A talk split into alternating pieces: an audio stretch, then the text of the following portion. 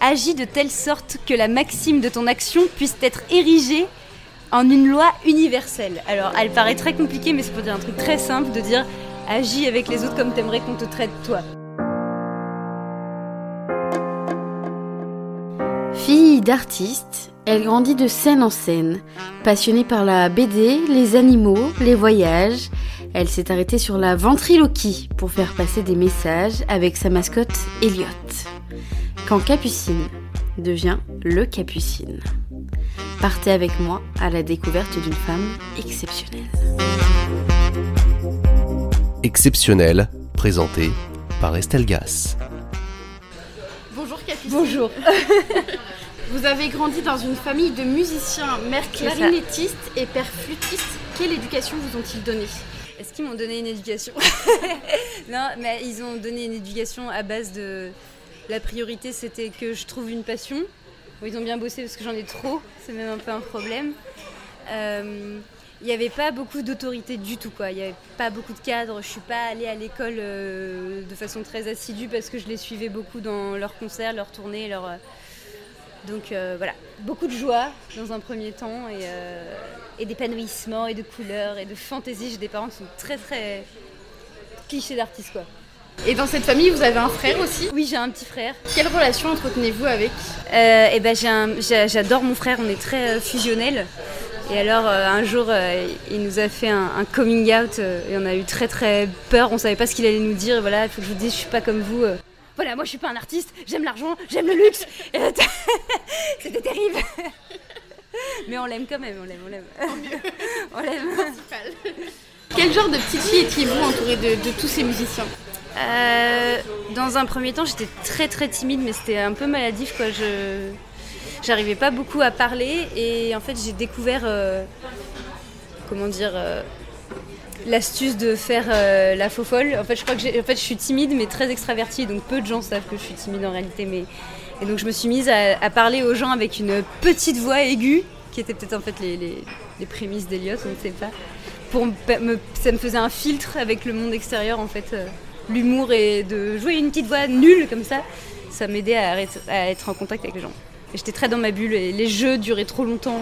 Vous arriviez à vous occuper toute seule finalement. Ah ouais, ouais, mais j'a- j'avais besoin de personne. J'étais. euh, Et après, euh, je me suis, euh, je suis un peu sortie de ma bulle et très, très surexcitée tout le temps, très vivante, très, toujours trop, tout trop. Alors à 5 ans, vous étiez choriste, vous intégriez le Conservatoire de Versailles Ouais. et ensuite à 12 ans, choriste dans le chœur d'enfants de l'Opéra de Paris. Justement, dès votre plus jeune âge, est-ce que vous avez su que vous étiez une artiste, que vous aviez euh, ce feeling-là Bah en fait, je me suis jamais dit que j'étais autre chose. Euh, moi, j'ai l'impression que artiste, c'est pas forcément un métier, c'est plus un comme un profil de gens euh, qui. Il y a des gens qui sont artistes et d'autres qui ne le sont pas, et c'est pas grave, ils sont autre chose. Mais en tout cas, je j'ai jamais eu de doute sur le fait que j'allais pas faire un truc euh, autre que ça. Et d'ailleurs, en fait, moi, mon quotidien, c'est les artistes, c'est les orchestres, c'est euh, les Vous théâtres. avez connu que ça finalement. Ouais, et du coup, euh, les gens qui font avocat, médecine, ingénieur, ça me paraît mais complètement exotique. Je trouve ça incroyable. Je suis jamais rentrée dans une fac de ma vie, par exemple. Donc euh, voilà, je suis un peu en décalage, ça je sais. Et aller au conservatoire alors que ses amis pouvaient euh, pendant ce temps-là euh, s'amuser, sortir, est-ce que vous l'avez mal vécu? Ou Euh, Pour vous, c'était juste normal? Moi, je trouvais que la vie était très fade sans toutes ces activités à côté, donc je me disais, mais alors qu'est-ce qu'ils font? C'était plutôt ça. En fait, comme je suis pas allée beaucoup à l'école, j'avais énormément de lacunes. C'était très dur pour moi l'école dans un, pendant un bon bout de temps de ma vie. Et j'étais dans un collège privé catholique, genre vraiment pour me redresser, pour que je file droit, quoi. Et en fait, ça passait pas du tout. euh, Je sentais que j'étais. Ils avaient pas la culture euh, de euh, priorité à la passion. Et là, je me sentais vraiment en décalage. Par contre, au lycée, je suis partie en horaire aménagé, donc avec que des gens qui faisaient comme moi, les mêmes choses que moi. On, on jouait ensemble de la musique. Enfin, c'était extraordinaire. Et donc non, là, je me suis juste sentie à ma place. Et Et vous vous sentez chanceuse d'avoir eu des parents qui vous ont inculqué ces, Ouais, ces ouais, valeurs-là? Ah ouais, ouais, franchement, euh, le nombre de gens que j'entends autour de moi qui me disent Ah, j'aurais adoré faire du piano, mais enfant, on m'a pas. Alors, la musique euh, enfant et à ce rythme-là, c'est très rébarbatif, c'est très chiant. Mais quelques années après, une fois que tu t'affranchis de- des difficultés de la technique, mais quel bonheur, quoi. C'est un cadeau extraordinaire. Et euh, j'ai eu la chance d'avoir des parents qui, leur priorité, c'était pas euh, les grandes études. Mon père a pas le bac, par exemple. C'était bah, trouve ta voie et, et sois une passionnée comme nous, sinon tu vas te faire chier. Ce qui est le plus important dans une vie finalement. Ouais, ouais, ouais, ça c'est sûr. Ça évite beaucoup de choses euh, néfastes après.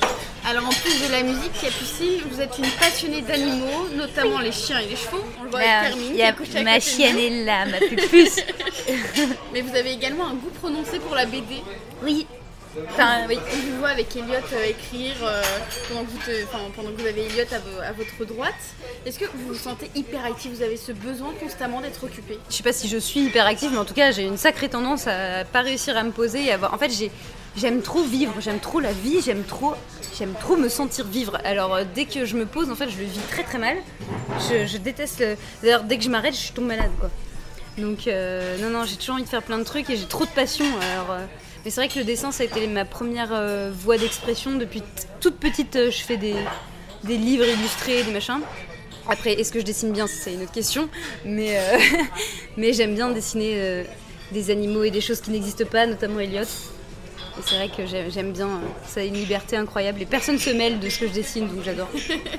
Et Elliot, c'est pas trop compliqué pour toi de vivre avec une fille euh, tout le temps en hyperactivité qui a ce besoin de bouger tout le temps? Oh bah, je suis Tirkel, alors comme ça, c'est réglé. Ouais, ouais, Elliot, il est toujours à fond. Et comment était Capucine à l'école? Ah, il fallait un peu la... Fallait un peu lui secouer les puces, hein, parce que vraiment, euh, c'était pas son truc. Non, c'est sûr que. En fait, euh, non, j'ai j'ai galéré toutes euh, mes années d'école, vraiment. Je passais toujours avec 10, quoi. Euh, J'avais toujours euh, 4 en maths, euh, 18 en français, mais euh, j'étais bonne en sport et tout, mais. Et en fait, euh, l'année du bac, je me suis dit, oh, allez, moi je sais que je veux faire une école de théâtre, mais alors c'était très con ce que je me disais, mais. euh, je me disais, j'ai envie d'avoir un, un super bac pour qu'on se dise, euh, mais en fait, elle pouvait faire ce qu'elle voulait dans la vie, mais elle a choisi théâtre parce qu'en fait, c'est ça sa passion et que c'était pas par défaut. Et donc, je me suis intéressée deux secondes à ce qu'on nous apprenait et en fait, j'ai adoré. Je me suis dit, merde, en fait, ça fait quoi, 10 ans que je vais à l'école, que je, m'en fous de tout ce qu'on me raconte. Et en fait, et du coup, j'ai eu mon bac mention très bien alors que j'aurais dû redoubler toutes mes classes. Donc euh, voilà, j'ai, fait un sprint final pour rattraper euh, 12 ans d'école euh, je comprenais pas l'intérêt, quoi. Et les premiers amours, ça donnait quoi? Euh, bonne question. Euh, je sortais souvent euh, avec des gens qui me faisaient un peu de la peine. Mais c'était trop bizarre. En fait, j'ai l'impression qu'il fallait que je les sauve tout le temps. Alors, mon premier amoureux, je sortais avec lui parce que son papa était en prison et je me disais, oh, mais il faut qu'il y ait quelqu'un qui lui fasse des bisous et tout. Après, un autre, c'est parce qu'il m'offrait des bonbons. Je trouvais ça trop cool. Ça, c'est vraiment très enfant. Après, plus tard, bah, j'ai eu des, des petites histoires classiques. Après, je sais que par exemple, la notion d'hétérosexualité, euh, je l'ai comprise très très tardivement en fait parce que j'ai grandi dans un paysage euh, tellement euh, diversifié euh, de ce point de vue-là que je pensais vraiment, euh, enfin que je, je me doutais pas une seconde qu'il y avait un schéma plus prédéfini que l'autre quoi. Donc euh, je me suis toujours intéressée euh, à, à tout ce qui était euh, beau, euh, fille ou mec, euh, enfin beau humainement. Humainement. humainement, Et un jour, Capucine, vous brossez les dents et vous vous rendez compte que vous pouvez parler sans bouger les lèvres. Est-ce que ça vous faisait pas flipper finalement de, de vous rendre compte de, ça? Non, parce que euh, j'ai toujours essayé plein de trucs bizarres. euh, J'ai tout le temps des, plein de petits objectifs un peu bizarres euh, en tête. Et là, en fait, moi, la ventriloquie, ça m'a jamais spécialement attiré en fait. Même encore aujourd'hui, je m'identifie pas du tout aux autres. Je sais pas, c'est bizarre, mais. Mais par contre, je trouve que c'est un outil extraordinaire pour faire passer plein de choses. La marionnette, ça me passionne. Les personnages, ça me passionne. La décharge émotionnelle que ça provoque euh, me passionne. Et donc, quand je découvre ça, c'est vraiment par hasard. Et je me dis, ah, euh, bon, bah, c'est marrant, ça sert un peu à rien. Qu'est-ce que je vais en faire? Bon. Et puis, quelques jours après, je vois une vidéo euh, d'un ventriloque. Je fais, ah, bon, bah, alors, euh, si je fais comme j'ai fait la dernière fois, en fait, c'est ça, quoi. Et ce qui m'a passionné, c'est voilà, de m'enfermer dans ma chambre et de faire vivre de plus en plus la marionnette. Parce que la technique, euh, elle se travaille pas, euh, tu l'as ou tu l'as pas, mais par contre, après, devenir marionnettiste, ça c'était vraiment un, un enjeu. Euh, Je me suis rendue droitière alors que je suis gauchère, parce que je voulais absolument pouvoir utiliser mes deux mains tout le temps, être jamais bloquée. Donc voilà, je me suis mise à, à me créer mon petit monde, mais moi, il faut toujours que ça passe par le jeu en fait. Et c'est pour ça que je fais plein de trucs, c'est que j'ai l'impression de jamais travailler, je joue tout le temps. La vie, c'est un jeu, le bac, c'était un jeu, euh, remplir mes impôts, c'est un jeu, enfin, c'est. c'est- Tout, tout est jeu. Donc euh, je jouais à créer tout- tous mes trucs et je me posais pas de questions. Euh, Tu vois, quand, quand la première vidéo s'est retrouvée sur internet, je me suis pas dit euh, allez, je vais faire ça et ça, ok, maintenant je suis en mode euh, travail et je prends ma vie. Non, euh, c'est bon, bah, je joue à, à entretenir ma petite page. euh. Et ça vous fait quoi d'être la première femme ventriloque connue en France? Euh, bah, c'est vrai qu'on me dit souvent ça. Alors, euh, je suis très contente, euh, voilà. Mais c'est vrai que je pense pas souvent au fait euh, d'être une femme. Enfin, si, mais il y, en a- y en a plein qui, se disent que c'est comme un étendard euh, féministe. Alors oui, ça m'empêche pas d'être féministe dans ma vie euh, personnelle et, et quotidienne, etc. Mais euh, j'ai pas fait exprès d'être une meuf, quoi. Je sais pas comment dire, mais voilà, je pense que j'aurais été une fille ou un mec, ça aurait rien changé. Alors il se trouve que bon, euh, Vous êtes une femme, donc. voilà, voilà. Comment vous est venue l'idée d'Eliott et pourquoi ce choix de peluche qui est un peu un dragon? Euh, marionnette, hein, reste poli, hein, la meuf, peluche, tu crois qu'on me trouve chez Toys R Us ou quoi? Non, non, Elliot, calme-toi, c'est pas grave. Attention Non, et bah Elliot, j'avais plein de personnages, euh, j'avais une dizaine de, de marionnettes chez moi. Et à l'époque, je m'étais dit, euh, chaque euh, marionnette allait correspondre à un type de public. La fille qui veut vraiment plaire à tout le monde, quoi. C'était vraiment. Donc je faisais des vidéos avec chacun de ces personnages et il y avait Elliot dedans. Et en fait, à chaque fois qu'il y avait Elliot, les gens le redemandaient. Et je crois que Elliot, bah, t'as toujours eu un. Un capital sympathie, Voilà, c'est ça, t'as toujours eu ça. Donc du coup. euh, je me suis imposée en toute démocratie.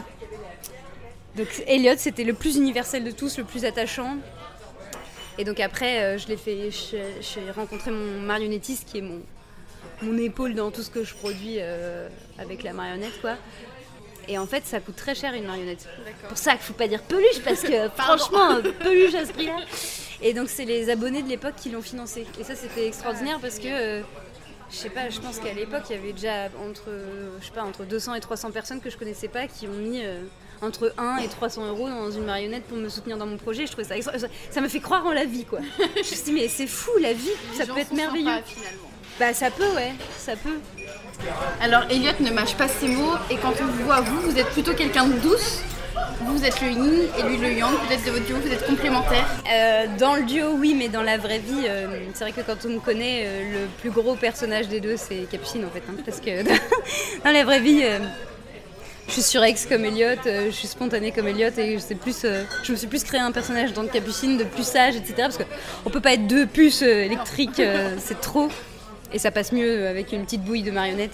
Donc, et tout- tout tous mes défauts, je les ai extrapolés à mort et je les ai mis dans Elliot. Et... Voilà, c'est une caricature de moi-même, Elliot.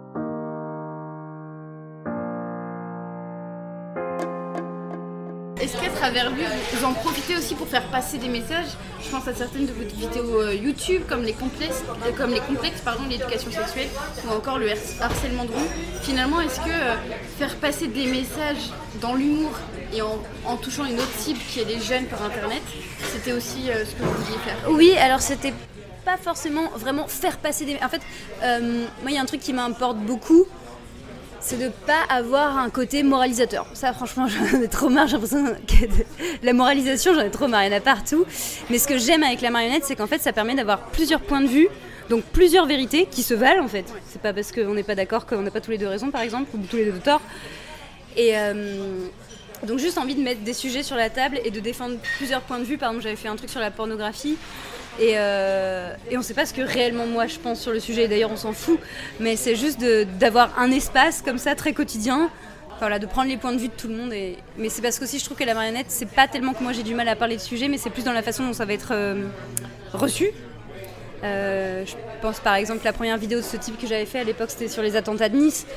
Je trouve que la marionnette, tout de suite, paradoxalement, met un truc très fort dans l'émotion, en même temps qui apaise, qui est très doux. Rien n'est grave parce que c'est une marionnette. On... Parce qu'on me dit souvent, oui, euh, vous pouvez dire des trucs méchants. euh, Bah, en fait, pas trop. Finalement, Elliot, il dit jamais des choses méchantes, il dit des choses maladroitement parfois, donc il, il peut vexer sans faire exprès, mais il est pas méchant.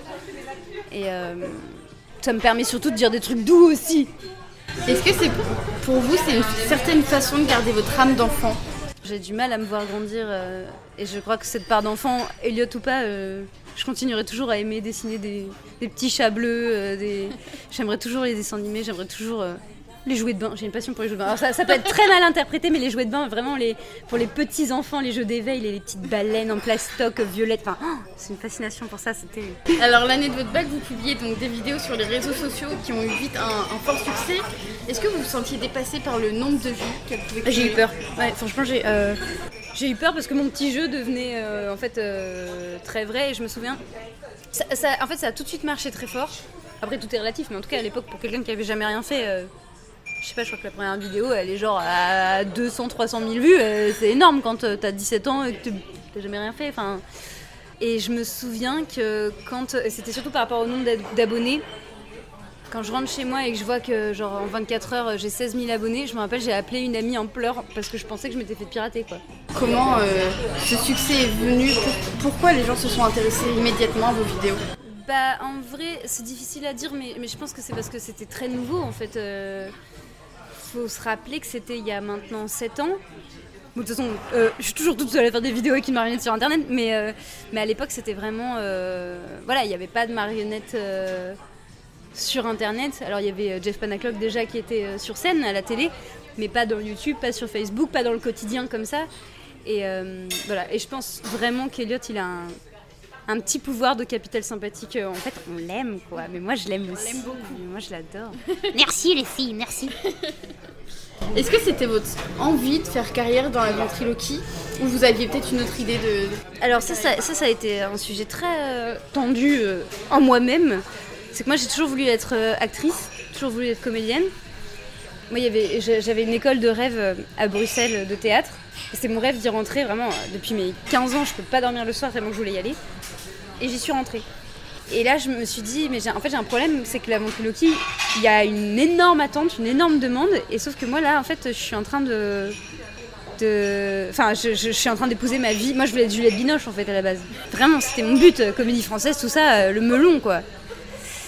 Et, euh, et en fait, au fur et à mesure, je me suis vraiment prise au jeu de d'Eliott et je me suis... J'ai trouvé ma liberté là-dedans euh, et c'est pas incompatible. Enfin, c'est du jeu, en fait. Je joue deux personnes en même temps et... Voilà, donc non, j'avais vraiment pas projeté ça. Moi, j'avais projeté plein de trucs. euh, soit chanteuse lyrique, soit comédienne, actrice, mais ventriloque, je pas vu venir. Ce qui est assez étonnant aussi, c'est qu'avec Elliot, vous arrivez à vous mettre du rouge à lèvres, à écrire, à jouer de la flûte. Comment c'est possible Mhm. de, de faire marcher votre ventre, votre tête euh, Bah ça je sais pas en vrai. C'est vrai que j'ai jamais travaillé euh, la technique euh, de base et donc je me suis dit bon bah visiblement j'ai gagné du temps. Bah profitons-en pour faire des trucs qui n'ont pas été faits. Donc j'essayais de, de mixer mes passions déjà, donc de foutre Elliot sur un cheval, de prendre mm, de le faire chanter, enfin tout ce que de mixer tout ce que j'aime. Et, et par contre ouais, par exemple le beatbox. En fait là c'est au moment où on tourne le podcast c'est pas encore sorti mais j'ai- fait euh, plusieurs fois en télé un sketch euh, avec euh, de la flûte traversière du beatbox et il y a Elliot à côté qui, qui fait sa vie. Et bah ça en fait c'est euh, 30 secondes, mais moi ça m'a pris 4 mois à travailler. ouais, Non-stop. Vous avez expliqué, notamment pour les chamallows euh, sur la France Ouais. incroyable talent. Rien n'est au hasard, voilà, rien n'est au hasard, tu sais exactement quand est-ce que... Et alors c'est bizarre parce qu'il n'y a pas de protocole pour apprendre à faire ça, euh, il n'y a pas de protocole pour apprendre à être ventriloque, il y a pas de... Donc faut tout se créer soi-même. Donc euh, je me crée mes petites euh, façons de travailler, mes petites façons... euh, voilà. Mais les gens ils me demandent, mais c'est quoi ton métier? Bah mon métier c'est d'apprendre à dire euh, quatre phrases euh, en bouffant un chamallow, enfin c'est très bizarre. C'est très bizarre. 2019, l'année de la France a un incroyable talent. Vous êtes inscrit comment C'est vous qui vous êtes inscrit ou c'est des amis, de la famille? Non, en fait, euh, depuis que je faisais mes vidéos, donc depuis mes 17 ans, assez rapidement, les, équipes euh, de l'émission m'avaient contacté. Et j'ai toujours dit non. Et en fait, pendant trois ans, j'ai dit non. Je sentais que ça pouvait être chouette, que je pouvais avoir ma place là-bas, mais que j'étais bien trop jeune et que j'aurais pas eu. On peut dire des gros mots ou pas? J'aurais pas eu les baloches de de m'imposer face à une, euh, une équipe euh, de prod pour vraiment aller là où je veux. Et je savais aussi, j'avais conscience que j'avais pas assez d'expérience dans le réel en fait. J'avais de l'expérience en vidéo et encore expérience c'est un grand mot, mais euh, donc j'ai dit non pendant très longtemps. Et puis à un moment donné, dans mon école, ma fameuse école de théâtre, été très malheureuse. Et ils m'ont rappelé pour, euh, je sais pas, 12, 13e fois. Et là, je l'ai vu ça comme un signe. Je me suis dit, bah, c'est un, un train, quoi. Et parfois, il faut pas rater euh, ce train, il faut sauter dedans. Et j'ai eu raison. Par contre, ça, je savais pas que j'allais gagner. Ça, euh, moi, je voulais vraiment juste passer la première étape en me disant bon, je veux quand même euh, être fière. comment vous êtes senti lors de cette première étape devant les quatre jurys? J'ai une réaction bizarre au stress, surtout maintenant, maintenant je gère beaucoup mieux, mais de j'ai tellement de stress que je suis dans le coton et je suis en automatique. Je sais pas ce qui se passe. Et d'ailleurs, quand je sors de scène ou par exemple la Croix je suis sortie, je ne savais pas ce qui venait de se produire. Je ne savais pas en fait. J'étais juste en, survie. Et donc euh, il y a eu beaucoup d'impro avec les jurys. C'est ça que les gens ont retenu en fait. Et quand je suis sortie de je n'avais aucun souvenir de ça par exemple. Donc euh, j'étais anesthésiée par la peur, mais visiblement la peur c'est mon carburant. Donc euh, Alors on se rappelle notamment d'Ahmed Silla qui a, fait, qui a appuyé sur le Golden Buzzer, puis de la finale, le sentiment quand vous entendez votre nom et que c'est vous la gagnante. Ah, c'était bizarre. C'était très bizarre. euh, Je me- je m'étais toujours demandé avant, mais pourquoi ils pleurent tout le temps quand ils entendent leur nom? Je veux dire, euh, comment ils font pour pleurer aussi vite En fait, je me disais pourquoi les larmes elles viennent tout de suite en Tu le sens venir le truc. Bon, et bah en fait, euh, ouais, bah. En fait, je pense que c'est t'as tellement la pression qui relâche aussi. En fait, moi j'ai plus pleuré, je pense, de relâchage, de pression, de waouh, putain, tout ça a servi à quelque chose en fait, mais c'est fou que. euh, Oh, je suis trop forte. Pas du tout. C'était plus. euh, C'était vraiment. euh, D'avoir ce sentiment. de la- en fait, de la reconnaissance, vraiment, c'était. euh, J'ai pleuré de merci en fait dans ma tête, je crois. Ensuite s'enchaînent les premières parties d'Alex Luc, de Chantal Latsou ou encore Dan Roumanoff, pas trop impressionné devant ces grands artistes. Bah, en fait, je me suis dit, bah. Euh, si la vie m'a mis ça, c'est que c'est qu'il fallait que je sois là. Et euh, du coup, j'ai j'ai essayé de kiffer parce que justement, je- toute l'émission, j'ai eu, enfin les deux premiers passages, j'ai eu tellement peur que j'ai pas profité. La finale, je me suis dit, allez, maintenant, c'est bon, t'as travaillé, le reste t'appartient plus. Il faut que tu profites, il faut que tu t'amuses, il faut que tu dises bien au revoir à ça. Et donc à partir de là, j'ai essayé de m'amuser à chaque fois qu'on me proposait quelque chose et, euh, et j'essayais de kiffer tout et, et, euh, je pense par exemple à Anne qui a été adorable avec moi, euh, Chantal aussi qui ont été des qui ont été très bienveillantes, très euh, qui m'ont un peu prise comme leur fille, tu vois. de- elles étaient, euh, vraiment j'étais super bien accueillie par elles quoi. Vous bien. avez euh, fait euh, en plus l'Olympia en première partie. Mais oui non mais ça, Ça fait quoi de faire l'Olympia pense- à une vingtaine d'années? c'était hyper impressionnant quoi. C'était trop beau. Mais à un moment en fait tout est allé tellement vite que tu, tu sais même t'as même plus le la jugeote de te dire euh, ce qui est normal ou pas quoi. C'était très bizarre. Mais avec du recul ouais. Il vous a fallu 424 heures pour écrire votre premier spectacle Main Mise. Vous l'avez coécrit avec euh, Jérémy Ferrari et Eric Antoine. Qu'est-ce qu'ils vous ont apporté? Qu'est-ce qu'ils continuent de vous apporter? Bah, leur expérience déjà, c'est euh, après Incroyable Talent, il y a eu pas mal de, de propositions de producteurs. Et en fait, euh, pourquoi je suis allée euh, vers euh, Jérémy et Eric, c'est parce que ils me parlaient d'artiste à artiste, et ça c'est un, c'est hyper précieux quoi. Donc leur expérience qui me fait gagner beaucoup de temps, et ils ont eu l'intelligence de pas m'écrire un spectacle, mais de me faire accoucher de moi-même. Et ça, c'était vraiment super parce que ils sont jamais arrivés en disant ok tu vas dire ça et ça et ça et d'ailleurs au début ça mettait vachement de temps parce qu'ils disaient mais tant que t'as pas ton fil rouge on n'y va pas quoi et donc euh, il y a eu deux mois jusqu'à ce que j'accouche de mon fil rouge euh, une générosité euh, de temps et de partage de ce métier avec une telle passion et une telle générosité que c'est- voilà je suis très reconnaissante de ça Vous avez la chance, euh, que ça soit dans votre vie perso, dans votre vie euh, professionnelle, d'être entouré de personnes qui vous comblent et qui vous apportent toujours quelque chose. Ouais. J'ai de la chance d'être bien entourée et de m'être séparée aussi des personnes euh, qui étaient néfastes aussi. C'est ça, ça faut savoir faire aussi. De... Comment est-ce que, euh, parce que vous avez fait des vidéos sur YouTube, etc., est-ce que euh, vous n'avez pas souffert s'il y avait des haters ou... Alors, mais j'ai eu trop de chance. On dirait que ma vie est un conte de fées. hein. Au début, euh, il y a eu des trucs terribles, hein, je vous rassure. Mais là, je sais pas, on parle que de trucs super positifs. Mais non, j'ai eu trop de chance. Je suis passée au travers. Enfin, pourtant, je, je m'y attendais. Hein. Bah, après, ça, ça arrivera sûrement dans ma vie un moment, hein, ça, c'est sûr. Mais, mais je crois que c'est encore une fois l'aspect marionnette. Qu'est-ce que tu veux tacler une marionnette? Et alors pourquoi le titre euh, Main mise de votre spectacle? Ah, ça faut voir le spectacle pour le comprendre. Savoir qui elle a mis, m'a mis sur quoi, nanana. Ça, c'est. Le, le spectacle illustre bien le, le titre. Vous aviez envie de partager quoi dans ce, spec- ce spectacle justement? J'avais envie euh, de partir de quelque chose d'intime pour euh, aller dans l'universel, ça c'était super important. J'avais pas envie. Enfin. Euh, ça reste une fiction, donc je parle de moi, mais la, la moi Capucine, euh, le Capucine, pas Capucine. euh, Oui. de créer cette histoire de, de, de- hyper touchante d'une fille qui est pas hyper adaptée au monde et qui se réfugie vachement dans son ami imaginaire. Et, et en fait, c'était important pour moi qu'il y ait plein de degrés de lecture différentes aussi. Et, euh, et ça, je suis contente parce que je trouve qu'on a réussi le pari de. euh, voilà, tu te marres, tu vois une marionnette qui tacle euh, la fille, c'est trop marrant, maintenant. Et puis après, t'as plein de moments où tu te dis, mais en fait, euh, c'est complètement l'inconscient avec soi-même, c'est l'autocensure, c'est le jugement, c'est. euh, et en fait, du coup, ça raconte quelque chose qui est, qui est, qui est super dur et super triste en fait. Et ça, c'était important, euh, voilà, de donner de la profondeur du spectacle, euh, de donner de la profondeur au spectacle avec ça. Qu'est-ce que pour vous une femme ambitieuse? Je sais pas, c'est pas très bien vu, hein, c'est terrible. hein. C'est pas très bien vu, j'ai l'impression, dans le jargon, alors que euh, l'ambition, c'est juste l'envie de vivre, en fait. Donc c'est bien d'avoir envie de vivre et de vivre euh, la bonne couleur qu'on est, quoi. C'est bien. Qu'est-ce qu'une femme ambitieuse? Est-ce que je suis ambitieuse? Je crois que je le suis, mais je me le suis jamais dit.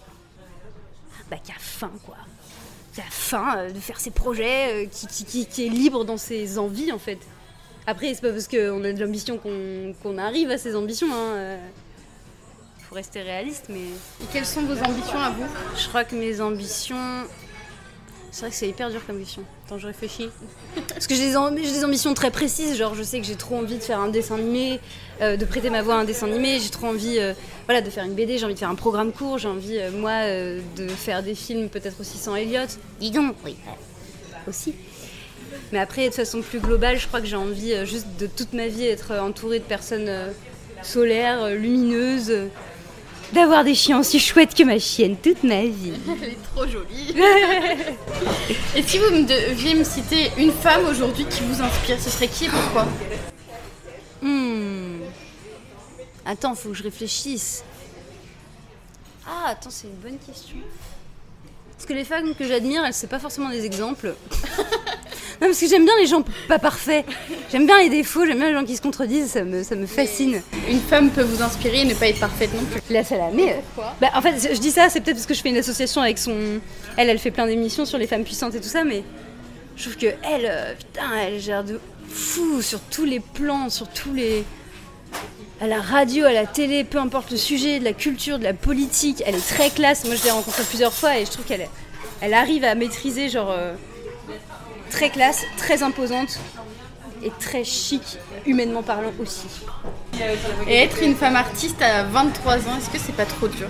Oh non, c'est trop bien. Quand je vois euh, mes copains qui travaillent dans un bureau qui font des oh là là. Non non, je peux en fait non mais non mais en fait j'ai l'impression que je en vrai on va pas se leurrer, c'est vrai que c'est un métier qui est très difficile, qui prend de l'énergie euh, très fort, il n'y a pas vraiment de n'y a pas vraiment de, scission entre ta vie perso et ta vie pro, et ce qui peut être super fatigant et pour toi et pour l'entourage. Mais j'ai pas l'impression que je peux me plaindre parce que je- j'exerce mon métier dans des conditions qui sont mes premium, quoi. C'est incroyable. Mes parents font le même métier que moi, enfin ils sont musiciens et eux, euh, ils sont pas produits, ils ont pas les salles euh, remplies euh, comme moi je peux. Et du coup, j'ai un espèce de syndrome de l'imposteur par rapport à mes parents, par rapport au milieu dans lequel je viens. De. Où vous voyez-vous dans 5 ans? J'aimerais trop avoir écrit un programme court qui soit diffusé à la télé. J'aimerais bien avoir tourné dans un film et prêté ma voix à Elliot. Et euh, que Kermit soit sur scène avec moi. Et Capucine, je vous propose qu'on fasse un jeu, deux choix et une seule pro. euh, Eric Antoine ou Jérémy Ferrari? C'est horrible comme question. Pas Parce qu'en plus, euh, c'est mon producteur, donc euh, si, euh, si je réponds un ou l'autre, non, je peux pas répondre. Eric Ferrari. Elliot ou votre frère? Ah, ça dépend pourquoi. Pour passer une après-midi, euh, mon frère. hein. Bah, il se ressemble, Ah je trouve. Enfin, il se ressemble.